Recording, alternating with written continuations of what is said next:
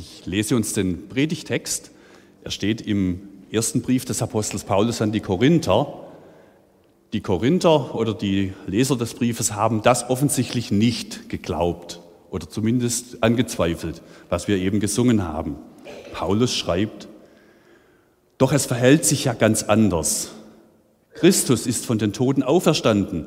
Er ist der Erste, den Gott auferweckt hat und seine Auferstehung gibt uns die Gewähr, dass auch die, die im Glauben an ihn gestorben sind, auferstehen werden.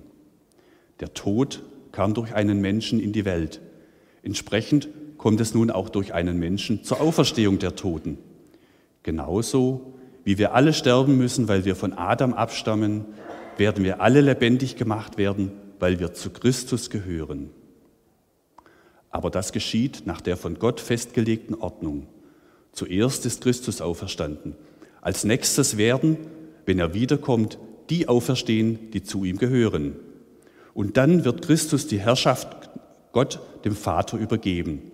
Dann, wenn er allen gottfeindlichen Mächten, Kräften und Gewalten ein Ende bereitet hat, dann ist das Ziel erreicht. Denn Christus muss so lange herrschen, bis Gott ihm alle seine Feinde unter die Füße gelegt hat. Der letzte Feind ist der Tod. Aber auch ihm wird schließlich ein Ende bereitet, denn es heißt in der Schrift, alles hat Gott ihm unter die Füße gelegt. Ausgenommen von diesem alles ist natürlich der, der Christus zum Herrscher über alles gemacht hat. Wenn dann alles unter die Herrschaft von Christus gestellt ist, wird er selbst, der Sohn, sich dem unterstellen, der ihn zum Herrn über alles gemacht hat. Und dann ist Gott alles in allem. Vater im Himmel, wir danken dir für dein Wort. Wir danken dir, dass es uns die geistliche Realität aufschließt, dass es uns Zusammenhänge zeigt und uns zeigt, wo wir stehen, wo Rettung und Heil für uns zu finden ist. Und so beten wir jetzt nun auch für die Predigt. Gib Thorsten Frommer die richtigen Worte, dein Wort uns auszulegen. Und öffne du uns das Herz, dass wir es verstehen, dass es in uns Frucht bringt, dass es mit uns geht. Amen. Wir feiern heute Ostern, wir sprechen heute von Licht und Leben, wir singen Lieder von Freude und von Hoffnung. Und ich habe mich gefragt, wie passt das eigentlich in unsere Zeit? Wie passt das in unsere Welt, wo so viel Dunkel statt Licht ist? Wie passt das in unsere Welt, wo Tod statt Leben herrscht? Wie passt das in unsere Welt, wo es so viel Furcht und Sorge gibt statt Hoffnung, so viel Trauer und Wut anstatt Freude. Es liegen jetzt zwei Jahre Pandemie hinter uns und es war ja nicht nur eine anstrengende Zeit, sondern es war auch eine Zeit, die uns damit konfrontiert hat, dass unser Leben nicht sicher ist, die uns gezeigt hat, dass wir alle schwer erkranken und auch sterben können. Aller medizinischer Fortschritt kann uns nicht davor bewahren, dass wir irgendwann von den Menschen, die wir lieben, Abschied nehmen müssen. Aller medizinischer Fortschritt kann uns nicht davor bewahren, dass wir nicht immer jung und gesund sind, sondern dass irgendwann auch unsere eigene Zeit abläuft. Und wenn wir an die Bilder der letzten Tage aus Shanghai denken, die eingesperrten Menschen, die vor lauter Verzweiflung Wut, Hunger und Angst in die Nacht schreien, von den Kindern, die von ihren Eltern getrennt werden, um die Infektionsketten zu durchbrechen, dann haben uns diese Bilder wieder mit der Not und mit dem Elend und auch mit unserer Hilflosigkeit konfrontiert. Und wie sehr hatten wir ja gehofft, dass wenn Corona einigermaßen hinter uns liegt, dass wir dann zur Normalität zurückkehren können, dass es wieder aufwärts geht und dann kommt dieser Angriff auf die Ukraine. Und die Dunkelheit bricht neu über uns herein. Und das sind ja nicht nur die noch mehr Schulden und die steigende Inflation und dass der wirtschaftliche Aufschwung in Gefahr ist, sondern es sind ja vor allem diese schrecklichen Nachrichten und Bilder von Gewalt und Zerstörung, von den Frauen und Mädchen, die vergewaltigt werden, von den Menschen, die gefoltert und umgebracht werden, willkürlich. Wir schauen auf Mariupol und andere Städte, die in Schutt und Asche bombardiert werden Hunderttausende von Zivilisten sitzen in der Falle und uns kommen die Bilder von Aleppo in den Sinn und wir ahnen, was da alles noch passieren kann. Überall begegnet uns Dunkelheit, Leid und Tod. Finnland und Schweden überlegen, der NATO beizutreten, weil sie festgestellt haben, es gibt kein Bullerbü. Ein Bullerbü, wo alles schön und friedlich ist, wo ja sogar die Verbrecher nett sind, das ist eine Illusion. Es gibt in der Welt keinen neutralen Ort, wo wir vor den feindlichen Mächten, vor Gewalt und Krieg sicher sind. Das haben sie festgestellt, dass es auch sie treffen kann. Dass sie nicht sagen können, das hat alles nichts mit uns zu tun, wir sind neutral. Und was im Großen gilt, das gilt eben auch im Kleinen. Auch für uns gibt es in der Welt kein Bullerbü, sondern wir leben mitten in der Dunkelheit und im Leid. Wie passt Ostern zu all dem? Was feiern wir eigentlich an Ostern? Ist Ostern so eine Art Durchhalteparole? Bestimmt wird alles wieder gut werden. Das Leben wird gewinnen. Wenn es abwärts geht, dann geht es auch irgendwann wieder aufwärts. Nach Herbst und Winter, da kommt immer Frühling. Ist Ostern nur die Ablenkung von der Realität? Heute singen wir von Licht, Leben, Hoffnung und Freude. Heute ein bisschen Bullerbü, bis uns morgen dann die Finsternis, der Tod und die Verzweiflung und Angst wieder einholen? Nein, Ostern ist viel mehr. Ostern ändert, ändert alles. In einer Welt, die außer Kontrolle ist, wo so dunkel ist, wo so viel Leid und Tod herrscht, da ist Ostern der Anfang der Zukunft, die wir so dringend brauchen. Ostern ist der Anfang der Zukunft, die jeder von uns braucht, du und ich, aber auch unsere ganze Welt. Und das ist es, was Paulus uns hier in 1. Korinther 15 zeigt. Ostern ist der Anfang. Warum? Es hat mit einem historischen Ereignis zu tun, das vor ungefähr 2000 Jahren stattgefunden hat, an einem Sonntag, in einer Grabhöhle vor den Toren Jerusalems. Dort ist etwas ganz Neues in Gang gesetzt worden. Und das ist das Erste, was wir hier sehen. Ostern ist der Anfang, denn Jesus ist von den Toten auferweckt worden. Paulus beginnt mit dieser Aussage, diesen Abschnitt und sagt in Vers 20, doch es verhält sich ja ganz anders. Christus ist von den Toten auferstanden. In den Versen davor hat Paulus noch darüber nachgedacht, was wäre denn, wenn Jesus nicht auferstanden ist? Und er kommt zu dem Ergebnis, ja dann, dann wäre dieses Leben hier ja alles. Dann wäre ja unser Glaube, der christliche Glaube, die christliche Hoffnung völlig sinnlos. Dann sind wir genauso bedauernswert wie jeder andere Mensch auch. Dann können wir nur noch versuchen, das Beste aus diesen 70, 80 Jahren rauszuholen, was irgendwie geht. Doch dann hält Paulus entgegen, Jesus ist aber von den Toten auferstanden. Drei Tage nach seinem Tod hat Gott ihn wieder lebendig gemacht. Er hat das Grab verlassen, er lebt. Und das ist ja eine Aussage, die nicht so leicht zu schlucken ist, weil sie allen unseren Erfahrungen widerspricht, all unserer Vorstellungskraft. Es fällt uns manchmal schwer, das zu glauben, uns heute, aber auch schon damals den Jüngern und Paulus. Aber wie kommt Paulus dann zu dieser Aussage?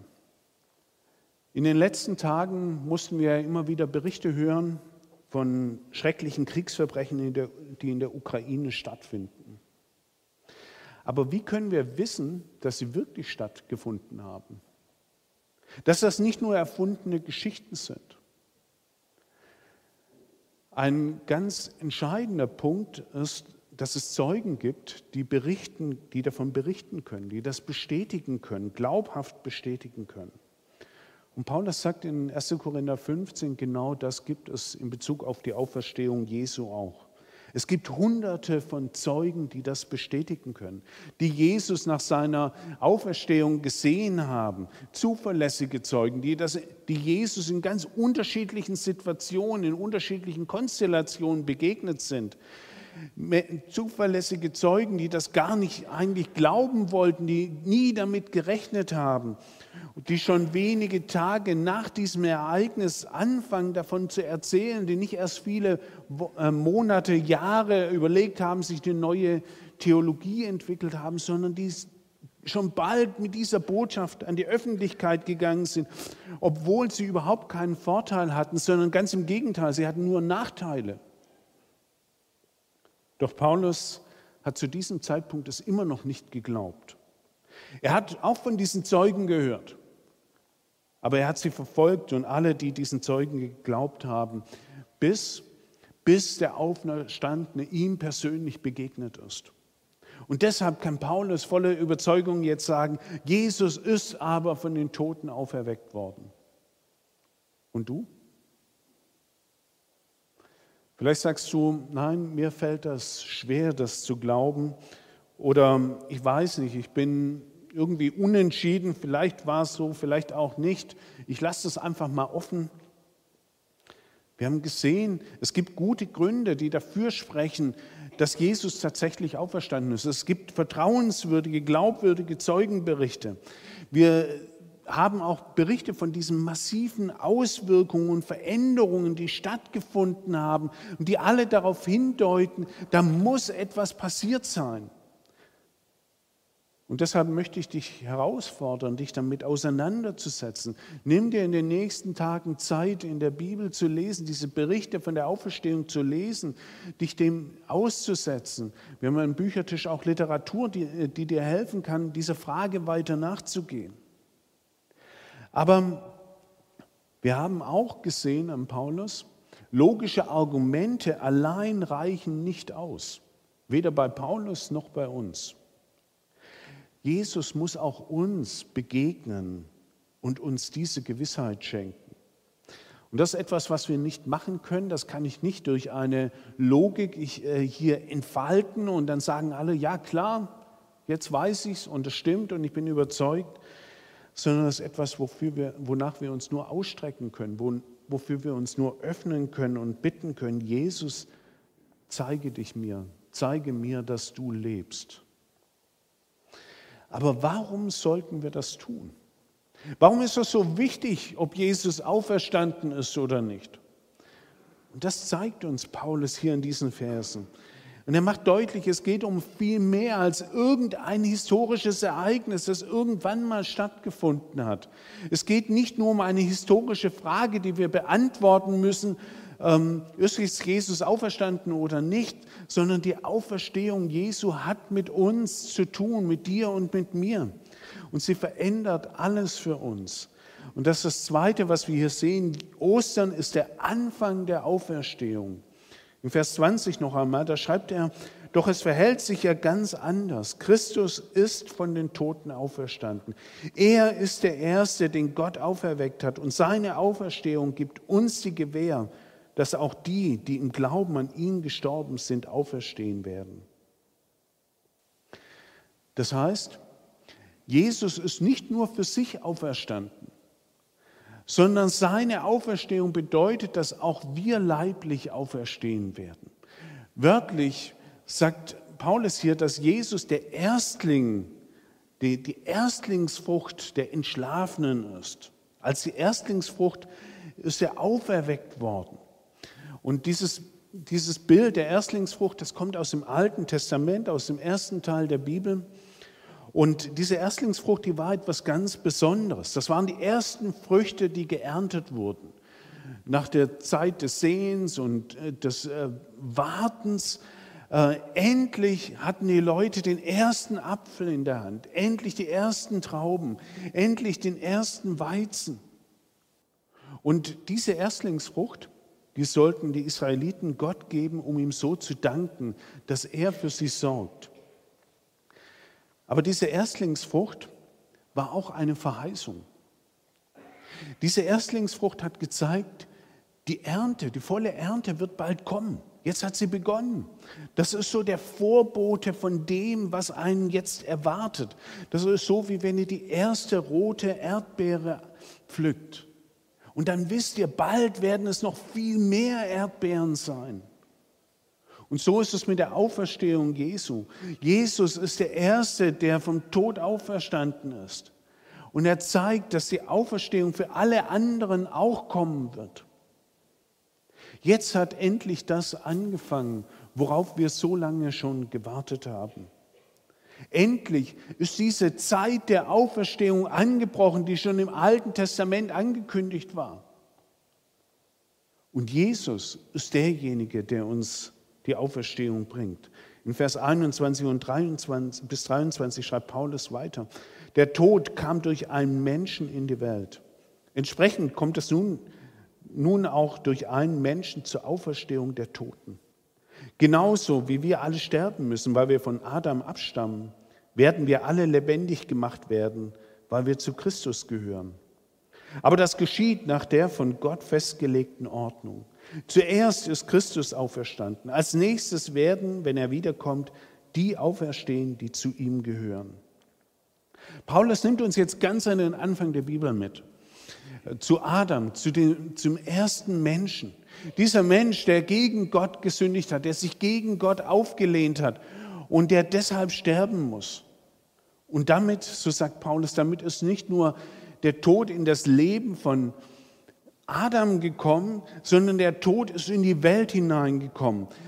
Adam war sozusagen der Patient Null, der Erste, der an der Sünde, an einem Tod erkrankt ist. Und von dort aus hat sich dieser Virus zu allen Menschen hin ausgebreitet. Seitdem sind alle Menschen, die von Adam abstammen, von Gott getrennt, lehnen sich gegen Gott auf, sündigen und müssen deshalb sterben. Seitdem sind wir alle dem Tod ausgeliefert. Es gibt keine Ausnahme. Ganz egal, wohin wir gehen, es gibt keinen Ort auf dieser Erde, wo es keinen Tod gibt. Egal, wie viel Geld du auf deinem Konto hast. Das macht überhaupt keinen Unterschied. Du wirst sterben. Und auch wenn dein Leben ganz schwer ist, wenn du immer bei den Verlierern warst, wenn du immer zu kurz gekommen bist, der Tod wird kein Mitleid mit dir haben. Und ob du zu den Guten gehörst oder zu den Bösen, das macht überhaupt keinen Unterschied. Der Tod macht keinen Unterschied. Doch mit Jesus Christus beginnt ein neues Kapitel. Wie Adam den Tod in die Welt gebracht hat, so hat Jesus, der Mensch Jesus, die Auferstehung in die Welt gebracht. Für wen? Man könnte es hier so verstehen, dass er allen Menschen die Auferstehung bringt. Doch wenn wir in Vers 23 lesen, dann, dann wird deutlich, ähm, wenn hier von alle die Rede ist, dann sind nicht alle Menschen global gemeint, sondern alle, die zu Jesus gehören. Was bedeutet das nun für uns, wenn wir zu Jesus gehören? Zunächst einmal bedeutet es, dass es keinen Unterschied zwischen uns und den anderen gibt. Wie alle anderen, die nicht mit Jesus leben, sind auch wir dem Tod unterworfen. Wie jeder andere können auch wir an Corona, an Krebs, an einem Schlaganfall, an Herzinfarkt oder was auch immer sterben. Wie alle anderen auch werden wir vielleicht irgendwann mal auf einer Intensivstation ums Überleben kämpfen und diesen Kampf verlieren. Wie andere sind auch Christen in der Ukraine Opfer des Krieges, kommen beim Bombenangriffen ums Leben, werden von Soldaten aus dem Haus gezerrt und einfach umgebracht. Da gibt es keinen Unterschied, aber es gibt einen wesentlichen Unterschied. Nicht, weil wir besser sind als die anderen, weil wir irgendetwas vorweisen können, was die anderen nicht vorweisen können, sondern einzig und allein, weil wir zu Jesus gehören, weil wir ihm vertrauen, uns an ihn hängen. Wir werden auferstehen, wie Jesus auferstanden ist.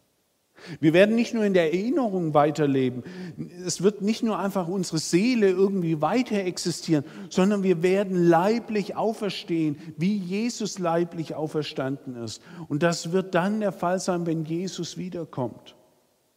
Das dürfen wir wissen und dessen dürfen wir gewiss sein. Denn mit Ostern hat es begonnen. Jesus ist als erster, als Erstlingsfrucht auferstanden. Und wir werden folgen, egal was passiert, egal wie wir sterben, das ist garantiert. Aber was mit Ostern begonnen hat, ist noch viel, viel größer. Es geht nicht nur um unsere persönliche Auferstehung, dass einfach wir weiterleben, sondern es geht um viel mehr. Ostern ist der Anfang des Sieges. Schauen wir uns noch mal hier an, was Paulus jetzt ab Vers 23 schreibt. Aber das geschieht nach der von Gott festgelegten Ordnung. Zuerst ist Christus auferstanden. Als nächstes werden, wenn er wiederkommt, die auferstehen, die zu ihm gehören. Und dann wird Christus die Herrschaft Gott dem Vater übergeben. Dann, wenn er allen gottfeindlichen Mächten, Kräften und Gewalten ein Ende bereitet hat, dann ist das Ziel erreicht. Denn Christus muss so lange herrschen, bis Gott ihm alle seine Feinde unter die Füße gelegt hat. Der letzte Feind ist der Tod. Aber auch ihm wird schließlich ein Ende bereitet. Denn es heißt in der Schrift, alles hat Gott ihm unter die Füße gelegt. Ausgenommen von diesem alles ist natürlich der, der Christus zum Herrscher über alles gemacht hat. Wenn dann alles unter die Herrschaft von Christus gestellt ist, wird er selbst, der Sohn, sich dem unterstellen, der ihn zum Herrn über alles gemacht hat. Und dann ist Gott alles in allen. Paulus spricht hier in diesen Versen von Mächten, Kräften und Gewalten. Was meint er damit? Das sind feindliche Mächte, Mächte, die sich Gott widersetzen. So wie Putins Armee die Ukraine überfallen hat, wie sie Städte und Dörfer erobert haben, Leid, Gewalt, Unterdrückung und Tod gebracht haben, so wüten diese Mächte in unserer Welt. In dieser Welt, die Gott, Gottes Welt ist, die Gott erschaffen hat. Gott war eigentlich der König dieser Welt, der wie ein guter Vater über diese Welt regiert hat. Doch mit dem Sündenfall sind diese feindlichen Mächte in diese gute Welt Gottes eingedrungen und haben eine Schreckensherrschaft aufgerichtet. Sie halten die gute Welt Gottes in einem Würgegriff und würgen diese Welt zu Tode. Was für Mächte sind das? Paulus meint hier mit Sicherheit Satan, dem Widersacher Gottes und seine Dämonen, die nur zerstören wollen, was Gott geschaffen hat. Die Lüge, Misstrauen, Hass und Feindschaft verbreiten, die Menschen knechten und kaputt machen und umbringen. Aber bestimmt hat Paulus auch an weltliche Mächte gedacht, an Machthaber und politische Systeme, an wirtschaftliche, technologische und militärische Weltmächte, die sich gegen Gott und seinen Willen auflehnen, die die Welt immer weiter von Gott wegtreiben, die Angst und Schrecken, Gewalt und Unterdrückung, Leid und Tod verbreiten. Diese Mächte sind sozusagen der, der, das Symptom oder der, der Ausdruck dieser, dieser dämonischen Mächte, die in unserer Welt sind. Und die Korinther, die haben damals bei diesen Begriffen von den Mächten, Gewalten und Kräften mit Sicherheit an den römischen Kaiser und seine Helfer gedacht.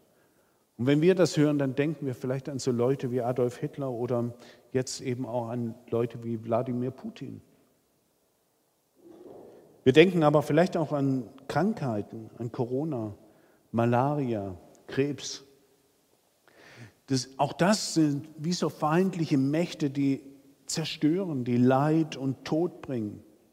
Und Paulus sagt dann in Vers 26, der letzte, der ultimative Feind ist der Tod selbst. Egal, wer den Krieg in der Ukraine am Ende gewinnt, der eigentliche Sieger wird der Tod sein. Selbst wenn der Krieg heute beendet wird, ändert das nichts mehr für die Toten. Der Tod hat sie bereits aus dem Leben gerissen. Er hat sie bereits in seinem Griff.